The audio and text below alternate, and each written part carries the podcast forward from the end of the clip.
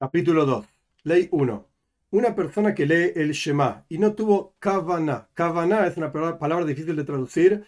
Hay quienes traducen concentración, otros traducen intención. Se refiere a diferentes cuestiones. Por un lado, entender las palabras que uno está diciendo. Por otro lado, concentrarse en esas palabras que está diciendo de manera tal de realmente decir, ah, esto es así. Por el otro lado, más profundamente, entender realmente el significado las implicaciones, el significado profundo, el significado místico, etc. Hay mucha cosa incluida en esta palabra Kavaná, pero el punto es que aquella persona que lee el Shema y no tuvo esta intención, llamémosla entre comillas, de una manera en su corazón, por lo menos en el primer versículo, que es Shema Israel, etc., no cumplió con su obligación, que fue explicada en el, en capítulo 1, que hay una obligación de dos veces por día leer el Shema. Y el resto, si la persona no tuvo esta intención en su corazón, cumplió su obligación. Incluso si la persona estaba leyendo la Torá, en su actividad de estudiar Torá normal, o estaba revisando la Torá, por, ejemplo, para saber si las letras están correctamente escritas, etc. Y estaba corrigiendo de vuelta la Torá, justo en el momento, el momento horario de la lectura de Shema, cumplió su obligación, siempre y cuando haya tenido intención en su corazón en el primer versículo. 2 toda persona puede leer en la posición que sea. Entre paréntesis, no está en el texto de Rambam, cuando la Torah misma dice en Pashas y en Pashas Eikev, como fue explicado en el primer capítulo, cuando te acostás y cuando te levantás, esto no es la posición en la que se puede leer el Shema, sino el horario, a eso se refiere. Entonces, toda persona puede leer en la posición que sea, tanto parado como andando, tanto acostado o montado, por ejemplo, en un animal y está prohibido leer la lectura de Shema mientras está acostado en la cama y su rostro está como pegado en la tierra o está tirado en la cama sobre su espalda y su rostro está para arriba. Se considera una soberbia hacer esto. Pero la persona puede leer mientras está recostado sobre un costado. Y si la persona va al bazar, literalmente muy gordo, muy grande, y no puede darse vuelta sobre el costado o que estaba enfermo, entonces puede inclinarse un poco al costado y leer el Shema. 3. Una persona que andaba en sus piernas, o sea, estaba caminando, puede, debe pararse en el primer versículo, en el cual hay que tener concentración, leer el Shema, etc. Después seguir. Y el resto lo puede leer mientras está andando. Si estaba durmiendo, la traducción literal es, lo molestamos y lo despertamos hasta que lea el primer versículo. De aquí en adelante, si lo forzó el sueño, no lo molestamos para que lea con cabana, con intención, sino que puede leerlo incluso adormecido. 4. Aquella persona que estaba trabajando en, su trabajo debe interrumpir hasta que lea la primer allá entera. Antes estábamos hablando del primer versículo, ahora estamos hablando de la primer allá, la primera sección, aquella de Parshas Vaizhan. Y también los trabajadores pueden anular su trabajo en la primera para allá, la primera sección, para que su lectura no sea temporaria, como de, poco, de poca importancia. Y el resto lo puede leer normalmente haciendo su trabajo. O sea, mientras está haciendo su trabajo. E incluso si la persona estaba parada arriba del árbol, en la copa del árbol, por ejemplo, trabajando con las uvas o lo que sea, o arriba en una pared, a pesar de que no es fácil de concentrarse ahí porque está a punto de caer, puede leer en su lugar y decir las bendiciones antes y después del Shema. 5. Si la persona estaba ocupado en estudio de Torah y llegó el momento de la lectura del Shema, debe interrumpir y leer y bendecir la bendición antes y después del Shema. Si estaba ocupado en necesidades del público, entonces que no interrumpa, sino que termine las necesidades de los demás y después diga el Shema si le quedó tiempo para leer. 6 si la persona estaba ocupado comiendo o estaba en la casa de baño o estaba cortándose el pelo, que antiguamente era un proceso mucho más complejo de lo que es hoy en día, o porque llevaba más tiempo, había que ir a la persona, etc.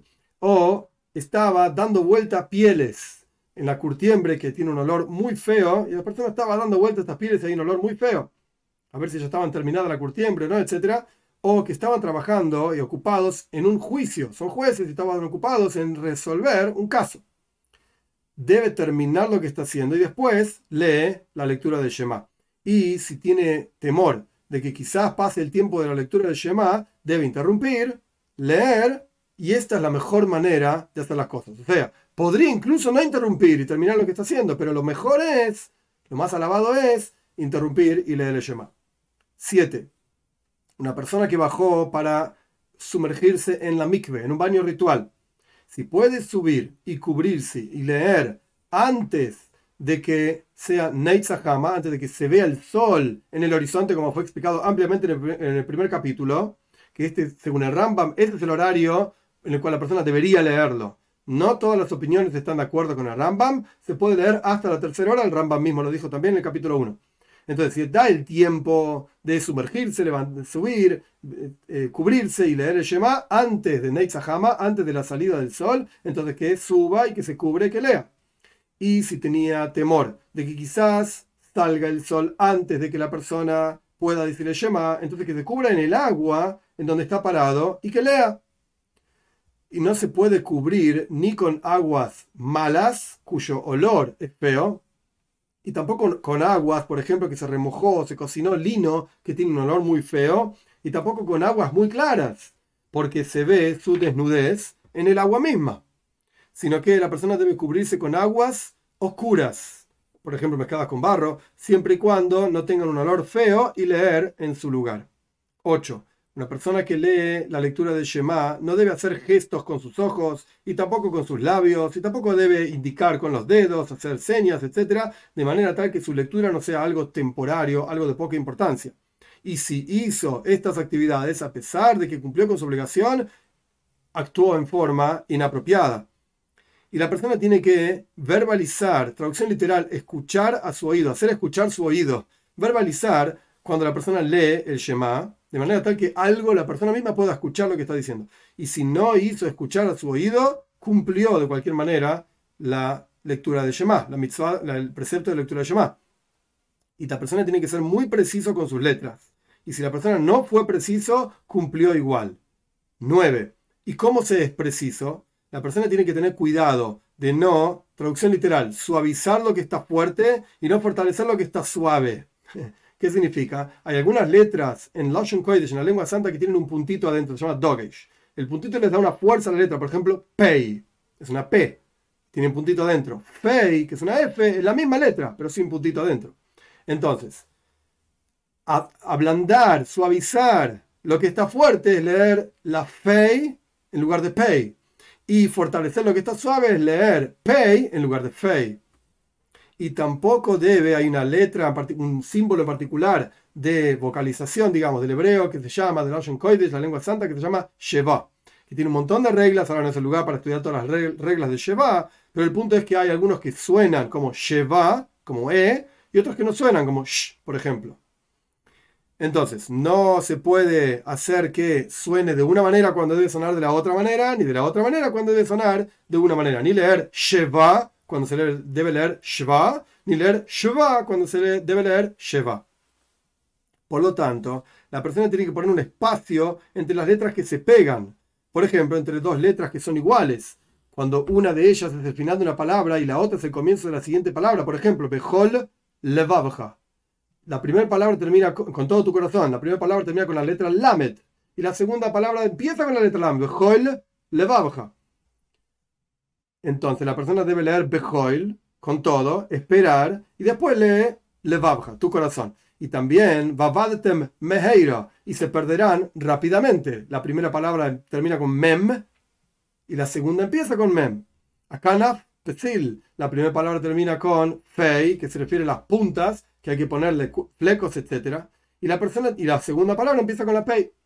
La persona tiene que decir claramente la letra Zain de Tizkeru recuerden todos los preceptos de Dios, porque si la persona en lugar de decir Dain, que es como el sonido de una abeja, dice, entonces está diciendo Tizkeru, para que ustedes sean contratados para hacer los preceptos. Y esto obviamente no es lo que está diciendo el texto.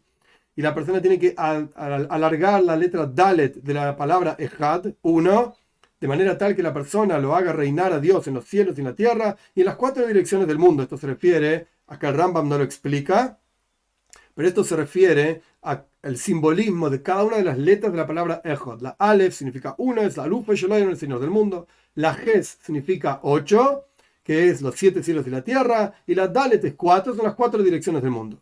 interesante mencionar, no está en el texto de Rama, por supuesto, los comentaristas posteriores, Magen Abraham, el Alterrebe, mencionan que no se debe deformar la palabra. No se puede decir ejod o ejad. Tiene que decir la palabra ejod, que es uno. Eso es lo que significa. Y el resto, que es lo que está hablando el Rambam, en pensamiento. Y la persona no debe recortar la letra ges, que está en la palabra ejad, de manera tal que no suene eihad. No es uno. O sea que Dios no es uno, Dios libre igual. Uno tiene que ser cuidadoso con las palabras del Shema. Esto es el resumen de la ley 9. 10. La persona lee el Shema en todo lenguaje que entiende. La persona que lee en otro lenguaje tiene que ser cuidadoso con las palabras de ese lenguaje específicamente y no decirlas mal, de acuerdo a cómo se suena y significa ese lenguaje. Y tiene que ser preciso en ese lenguaje, tal y cual es preciso con la Kodesh, con la lengua santa. 11. Una persona que lee Shema fuera de orden no cumplió. ¿En qué estamos hablando fuera de orden? ¿Qué significa fuera de orden? Orden de los versículos. Pero si la persona precedió una para allá, una sección a la otra sección, dijimos que eran tres secciones, y la persona leyó la primera, la tercera, después la segunda, después la primera, o cualquier otro orden, a pesar de que no tiene permitido hacer esto, yo digo, dice el Rambam, que cumplió su obligación, porque en la práctica, en la Torá, no están escritas esas tres secciones una tras de la otra si la persona leyó un versículo y volvió a leerlo otra vez, esto es algo inapropiado. Y si la persona leyó una palabra y la repitió, como, por ejemplo dijo Shema, Shema, dos veces la palabra Shema, lo callamos. Literalmente dice, Meshat, ¿qué no dice? silencio. ¿Por qué? Porque está simbolizando que hay que escuchar sobre este Dios y escuchar sobre el otro Dios. ¿Cuántos dioses hay? Etcétera. 12. Si la persona leyó en forma intermitente, ¿Qué significa intermitente? Leyó una parte, hizo una pausa, leyó otra parte, hizo una pausa, en el orden correcto, pero hizo pausas en el medio, cumplió su obligación. Incluso si hizo una pausa entre una intermitencia y la otra intermitencia de manera tal que podría haber terminado toda la lectura de Shema, cumplió su obligación, siempre y cuando la lea en forma ordenada, como explicamos en la ley anterior. Si la persona leyó el Shema medio dormido, y esto significa una persona que no está ni despierto ni durmiendo cumplió su obligación siempre y cuando haya estado despierto y por supuesto tuvo kavaná, intención, concentración, etcétera, como fue explicado en el primer versículo. 13. Si la persona tiene dudas de si leyó la lectura de Shema o no leyó la, la, lectura de Shema, debe volver y leer y bendecir las bendiciones antes de la lectura y después de la lectura. A pesar de que tiene una duda de si leyó o no, por cuánto en realidad las bendiciones son algo rabínico.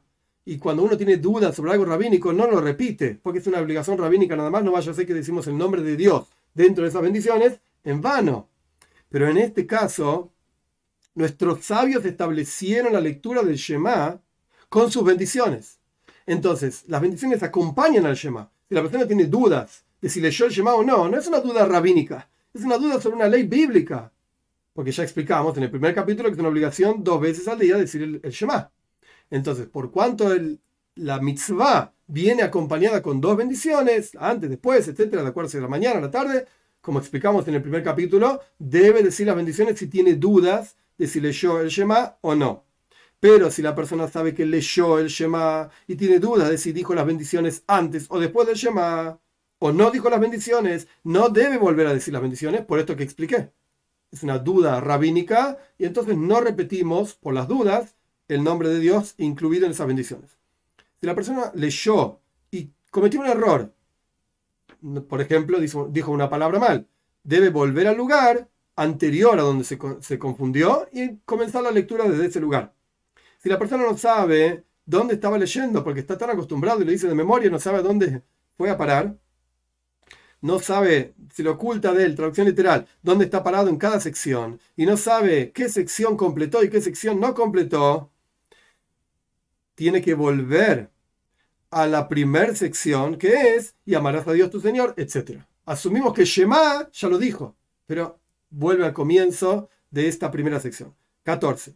Si la persona se equivocó en medio de un capítulo y no sabe exactamente dónde interrumpió, dónde tengo que seguir, vuelve al comienzo de ese Perek, capítulo, que capítulo aquí no es un capítulo de la Torá, sino que se refiere al comienzo de un versículo, al comienzo de una para allá, una sección, etc. Si la persona estaba leyendo y las escribirás y no sabe exactamente si se refiere a las escribirás de la primera sección o las escribirás de la segunda sección, vuelve a las escribirás de la primera sección. Y si la persona tiene duda después de que leyó las palabras en aras de que se aumenten los días de ustedes, ahí no debe volver, porque la costumbre es que esto solamente se encuentra en la segunda sección y no en la primera sección, seguramente está parado en la segunda sección. 15. Si la persona estaba leyendo y se encontró con otros, o u otros se encontraron con él, si la persona estaba entre un capítulo y otro capítulo, entre un versículo, y otro versículo, etc., interrumpe y saluda con shalom, le dice buen día, paz, etc., a aquella persona a quien uno le debe honor. Por ejemplo, la persona se encontró con su padre, estaba leyendo el Shema, se encontró con su padre, se encontró con su maestro, o quien es más importante que él, más grande que él en sabiduría.